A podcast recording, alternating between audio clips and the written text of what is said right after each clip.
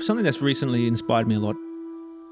I was doing Tai Chi for quite a bit, and that's working with energies. And when you're working with your body and your movement and your energy, you start to visualize that. I remind myself to remain open and, and to embrace what is, comes for the day, people I meet, things like that. That to me um, becomes uh, almost like a geometric, energetic shape, and I uh, and that's what I'm sculpting a lot these days. These kind of pretty sounds a bit new age, but that that that feeling, those those uh, images, interpreting what I feel or hear into form.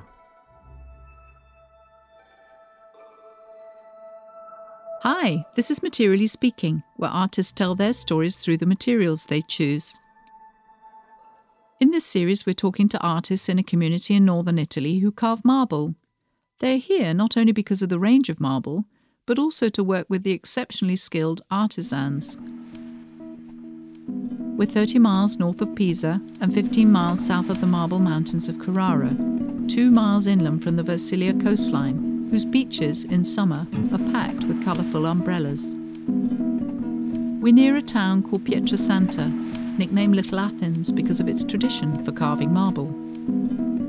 Today I'm talking to Jake Cartwright, an Australian artist who comes from a family of sculptors who recently had a family show at Australia House in London. As well as being an artist, Jake is also a talented musician and composes for film, dance, and theatre. I caught up with him at his studios in La Polveriera, one of the last remaining studios in the centre of Pietrasanta, Behind the large metal gates were a number of workspaces, some indoors, some outside in the yard, under roofing made from corrugated iron. Jake's studio is inside, and there's a deep, comfy sofa, a small desk, and a large range of hand tools. His abstract sculptures in wood, marble, and other stone are mounted on stands around us.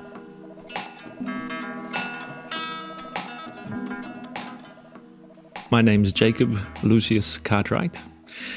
I'm Australian. I've been living in Italy for the last 10 years and I've been sculpting here in Pietrasanta in this uh, studio particularly for the last two years, La Polveriera, but coming to Pietrasanta for a long time. So this series of Embrace, are you doing work in wood? And if so, how do you make those choices? Yeah, doing them both, definitely. But more so in marble, this particular series. But at the same time, when I was in Norway, I did sculpt a piece that was definitely a part of this Embrace series. And in fact, has inspired other pieces in marble when I came back, like this piece I just finished recently in the corner there. Brilliant. I love, I love uh, the Embrace. So I think you've said before that the Embrace is as, it's like embracing the future as much as a person. Is that? That's right, yeah. So it's a state of being. Yes, that's correct. Yeah yeah, just life in general. Absolutely. So, if you don't mind me, I actually don't know how old you are, Jake. I'm 39, 37. 37, really. so where, where were you born? I was born in Melbourne, Australia. Yeah. And your parents were artists. Were your grandparents artists? My, yes, yeah. Both of my grandfathers were uh, are artists. One was, and one still is.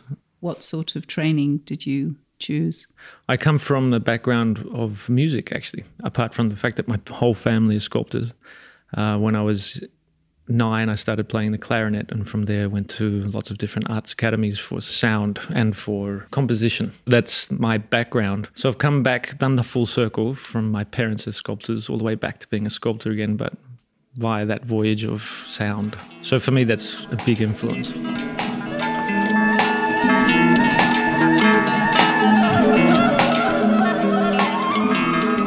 That can be emotive um, descriptions of, of, sound, or it can be even to the point that a, a sculpture might make a sound, so sound sculpture or sound installations.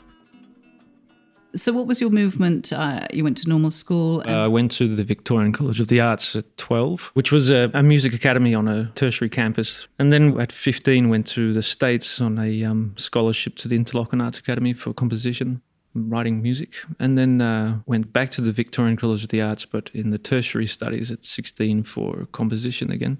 And then did a, a sound engineering course. So I was very much studied in sound. But at the same time, my whole family being artists, I was doing that the entire time as well, but not with the same focus as I had for music and composition.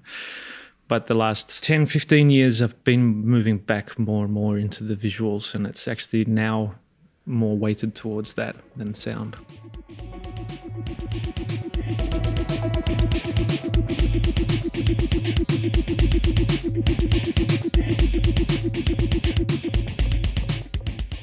So you left Australia when you were 22? Yeah, 22. I was very much into writing experimental electronic music. And uh, I left because I just finished a long term relationship and I felt like it was the right timing to go back out into the world. And because I'd done quite a bit of traveling earlier in my life, I thought it was a good opportunity to do it on my own. And, and then where does Italy come into the picture? Yeah, so on the way through to London, I stayed six months in Italy and met some great people, and one of which invited me to Madagascar to do this humanitarian aid job. I was there recording local musicians for the documentary they were putting together about the work they were doing. It was an amazing experience, and I traveled around for a month with Jacqueline, my wife, and that's how we kind of fell for each other. I think I fell for her more than, than she did. and then uh, the reason why I came back to Italy is because she's from Italy. Well, she's actually Capoverdian, but has been living in Italy for the last 30 years. So I came back to be with her. That's my my reason for being here, actually. That's yeah. lovely. Yeah. So you uh, you come back to the Pietrasanta area, mm-hmm. and uh, where do you pitch yourself to work at that point? I have a studio, it's called La Polveriera, which is actually one of the last remaining large studios in the center of Pietrasanta. It was run by Cervietti, who's one of the most famous artisans of this area. I work here in this space. There's eight artists altogether. It's more of a cooperative. And what, what's it mean to you, Polveriera? How how does that support your work? Apart from the fact that Pietrasanta is the mecca for sculptors, just for the fact that there's everything you could ever need or or need to know about sculpture here. So all of the materials and everything. But the Polveriera itself it feels great to walk into. I mean, it's a beautiful place, not for the fact that it's beautifully arranged or anything, but just for the fact that there's been creators here for 200 years or 100 years at least. And I think it leaves a dust behind or some kind of energy. So for me, it really gives me a lot of inspiration. I just feel at home here. And then there's also the people, my colleagues. There, it's a wonderful group of artists, and uh, we're all very supportive of one another. And I don't know if it's rare, but uh, I feel very lucky, at least, to have such a supportive network of people. Lots of cultural exchange, really good ideas, and great discussions and dreams that get you know thought about, and everyone supports one another in their dreams. It's really lovely. And what about the resources of the area? Wow, they're incomparable. I mean, there's just so much here. There's the Carrara just around the corner, and there's the Henraux quarry is just a you know ten minute drive away. So you have all the marble you could ever need, and not just Italian marble, but marble from all around the world for the fact that there's such skilled artisans here that marble comes from everywhere to be worked upon by these people. So everything you could ever imagine in terms of um, material is available. And then uh, some of the best tool makers are still here. Some, a lot of them have closed, but there are still some amazing tool makers. So you can find everything you could ever need. And then just more than anything, it's the I guess the history of Pietrasanta has meant that there's a beautiful relationship that's been built between artisans and artists. So you have this immense wealth of information here. If you if you need to find something out, you'll find out, and you'll do so by meeting lots of cool people. How do the mountains and the sea and the nature of this bit of Italy inspire your work? When I go and sit by the sea, or when I go and sit by a river, the rivers are spectacular, and these mountains they're amazing. It balances me. So I think more than anything, it's about maintaining my capacity to be present, and they definitely are influential. The nature around here is spectacular.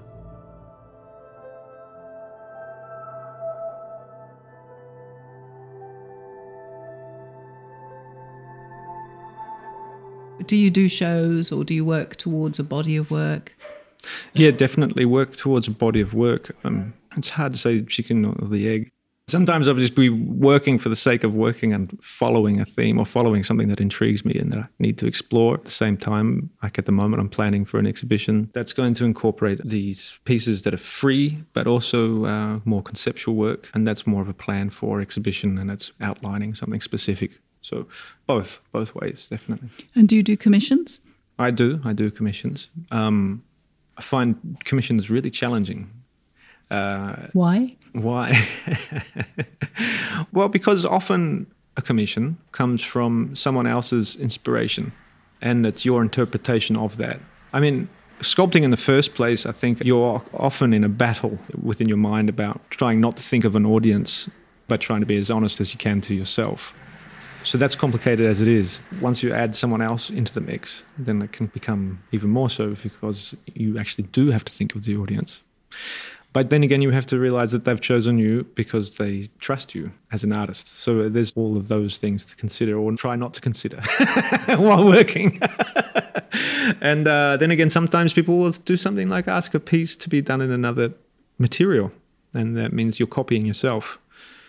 And that's really interesting too, because, well, you start looking at the piece objectively and it almost doesn't become yours anymore and you're copying it and you're trying to find the same magic that you felt while doing it in a free process. And you start to realize that there's all these really intricate things that you didn't even realize you'd done. And to try and catch up with that again is interesting.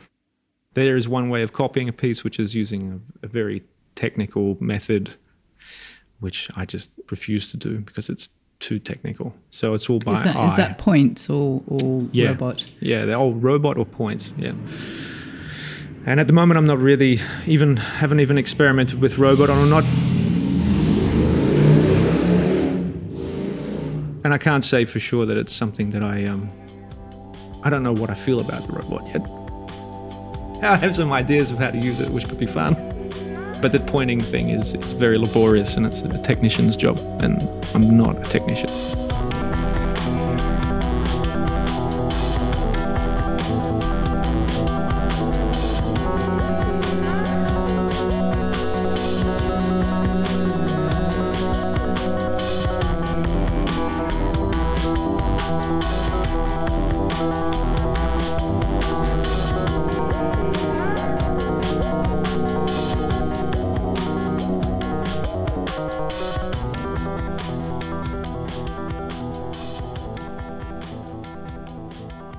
I'm back with uh, Jake Cartwright in his studios. What are you working on today? We're outside. Well, it's a beautiful piece of stone. It's a, a Carrara Ordinario. I'm working on it by hand, the old school methods like Michelangelo used to do. So no power tools at all on this piece. The piece is, I guess, the object is turning into something that seems a bit like a, um, a reclining figure, female reclining figure, but it could also be a bird.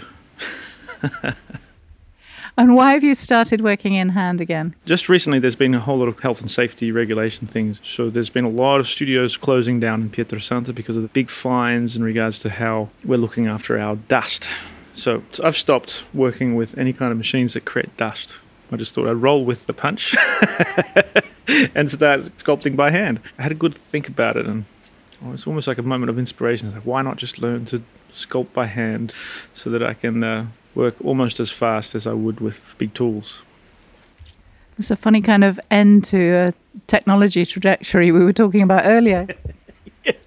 Last time we met. Things change. I'm embracing it. For me, it's become much more uh, meditative, the process. I'm finding it is actually influencing all parts of my life just by being able to be peaceful for eight hours a day.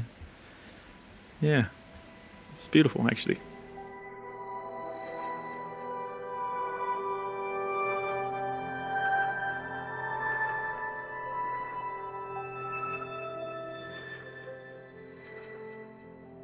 I was going to ask you how you go about choosing a bit of stone or whether a piece of stone chooses you. Sometimes it could be that a piece of stone talks to me. How does that feel?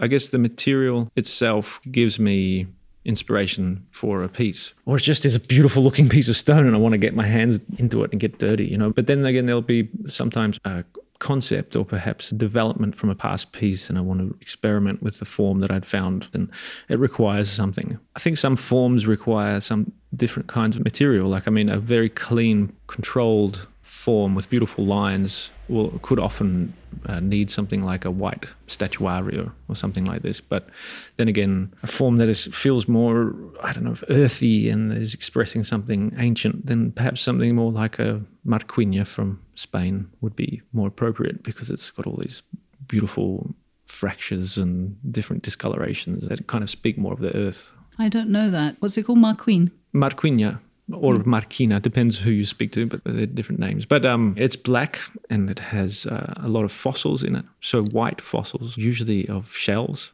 And uh, then it also has white veins running through that as well, and sometimes small fissures and cracks that don't affect the quality of the stone, but just give it that kind of uh, rustic feeling. I don't know, more earthy. It's a more earthy feeling.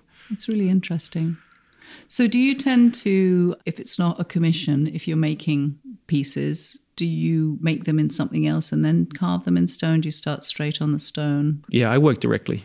And sometimes I'll start with something in my mind's eye. And occasionally that piece that I've seen in my mind's eye will come out as I'd thought of it being in the first place. But often the process of actually working on a piece, you'll discover things that you hadn't anticipated there could be problems with the idea that don't translate into a three dimensional form as well as you'd thought. Or it could be that you get this beautiful opportunity to express something new that you would have never found. And if I didn't have that flexibility or freedom, then uh, I wouldn't find these beautiful new directions that, in fact, usually inspire the next piece. What about other materials? Mm, I love wood. It's incredible how it gives you a different process. Yeah, the the, the material definitely, especially if you're working uh, in a direct way the material really counts for something in terms of how you create and what forms come from it. Because wood has got an obvious grain to it. They're fibers, and you have to. You don't have to, but it's fun to work with those, and becomes more fluid if you work with them and, and understand how things can split or break. And uh, it's much faster than stone. It requires a different kind of energy because stone is so demanding of time and focus and physicality. And wood is like that, but to a much lesser degree, and it's um, can be much faster and therefore more fluid. And because of that, different forms come from it. For me, anyway, wood's a beautiful material. Love it, and I also like to burn it and cover parts with nails. So there's all these different textures. Yeah, wood's beautiful for texture. That's for certain. So, can you uh, talk through a little bit this series you showed me you did in Norway? Yeah, sure. I got invited to this symposium. It's a biannual symposium. It's been going for 20 years. And it's uh, been run by an amazing man who more or less came to this area, Pietrasanta in Carrara, fell in love with the energy here and wanted to bring that home somehow.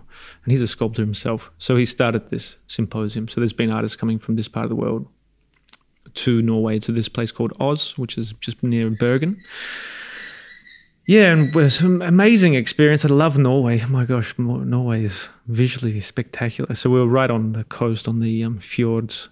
But I, I, was invited there because this year they had decided to diversify the medium. So this year, for the first time, they were working with wood. So I was asked to come and work with wood. And we had these big, huge blocks and the chainsaws and everything going and working like crazy. But I managed to get two big pieces made there. And inspired by this piece, which I did two years ago, and it's been sitting there. It's a beautiful piece, and I've just been wondering what is the next extension of that. What are the new pieces? And so did two pieces related to that. So can you describe them because we haven't got a picture? how can I describe? Well, the piece that it's inspired by, the main, like the roots of this series, is a piece which is it's a big trunk that has been carved. There's a, a hole that goes straight through the trunk. It's almost like a vortex, this hole. And to me, it represents our place in the universe. And it also looks almost like a womb because it's not a complete circle, it's divided at one end, which almost looks like the umbilical cord or something like that. So for me, it kind of represents our natural state of comfort in our world, almost like the way we felt when we we're in the womb. A lot of my work actually has something to do with how we relate to our life or my philosophy at the moment of how to live. And that was what that was about. The other pieces that I did there were variations on that theme. One is linking the two themes that I'm working on at the moment. So there was that symbology of the womb and feeling at, at one with, with our surroundings, and then uh, also the embrace, the the resonance that comes from your person when you're open and receiving. So it's almost like two arms, but these arms are almost like large dishes or something. Does that make sense? It does. And then the colouring on them, you said um, you burnt them. How did the burning process come about? I think I just wanted to experiment with colors. You know, I at one point was looking into stains and how stains work, and I wanted a dark piece. So I tried burning it, and it was amazing what came from that because then you you know you experiment with these things. And I started once I burnt it or charred it with a blowtorch, I then got the oils in and smudged around all of the charcoal, and then I realized that the charcoal was becoming almost like an oil paint in itself. You know, and then what that did is it softened all of the textures because I often leave rough chisel marks because I love that texture. And then burning that softened all of those off. And then it also takes away the, the softest material in between the, the fibers. So you get these beautiful grains that become more prominent because the softer wood deteriorates and the harder wood remains. And that's uh, actually a process that has been happening for thousands of years. So, so the oldest wooden structure still standing is 1,400 years old, and it's a temple in Japan. That is the process that they were using at that time. I think they still do. Or burning it and. Yeah, they would burn it and then they would uh, oil it. Wow. Mm.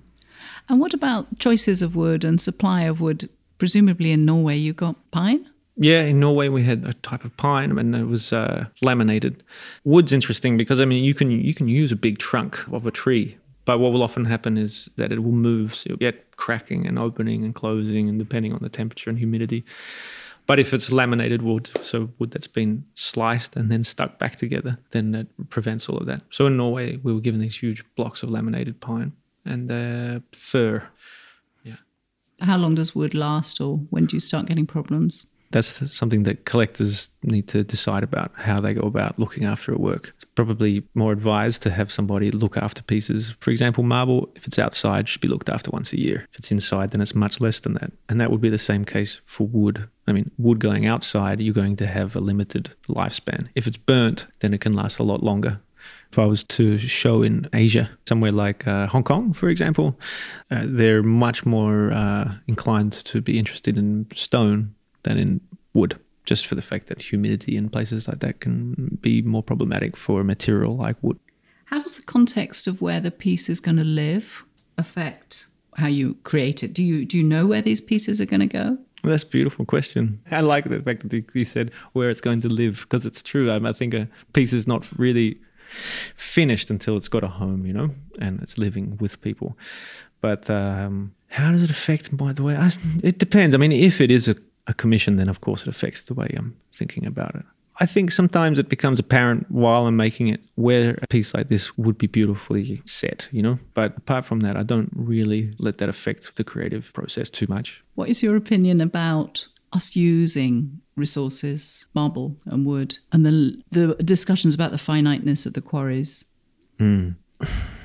I'm in two minds about these things. I mean, I, I, think it's a real shame that these quarries are being used mostly for large scale architectural projects like malls and things. And they've used, just because it's in at the moment, to use something like a statuario, which has for hundreds of years been reserved for figurative sculpture because it's the only stone that really allows a sculptor to represent somebody and not be uh, worried about a blemish in the stone affecting the way that the face looks or the expression or something like that. And it's really hard to come by because you have these huge walls of marble and you it's not like there's one quarry that has statuario there's a massive wall of white marble with veining going through the entire thing or clouding and different densities and things like that. And there's these tiny pockets in this massive wall of pure white of a certain density and uh, that's statuario. And they cut those little blocks out.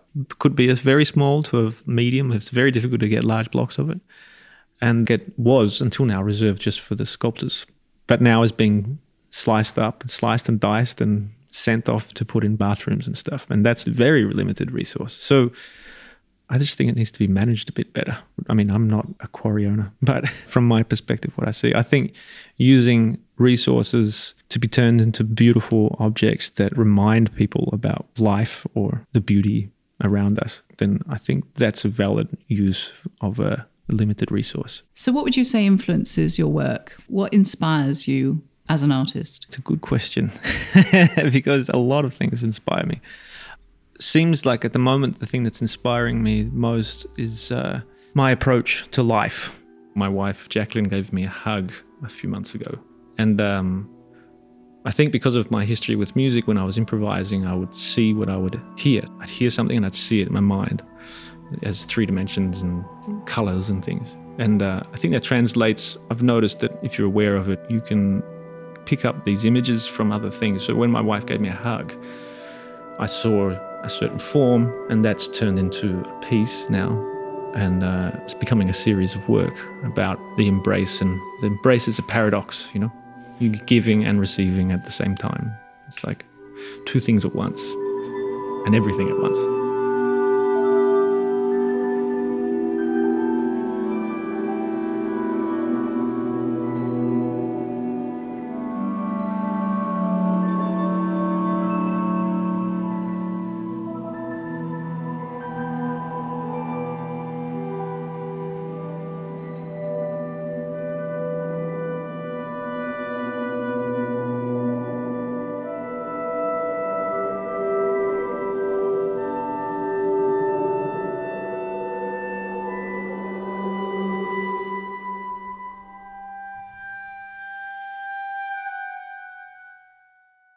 So thanks to Jake Cartwright. You can see his work on his website at jacobcartwright.com and follow him on Instagram at jacobcartwrightartist. For photographs of all the work discussed in this series, check out our Instagram or our website materiallyspeaking.com. And don't forget to join the mailing list to hear about upcoming episodes.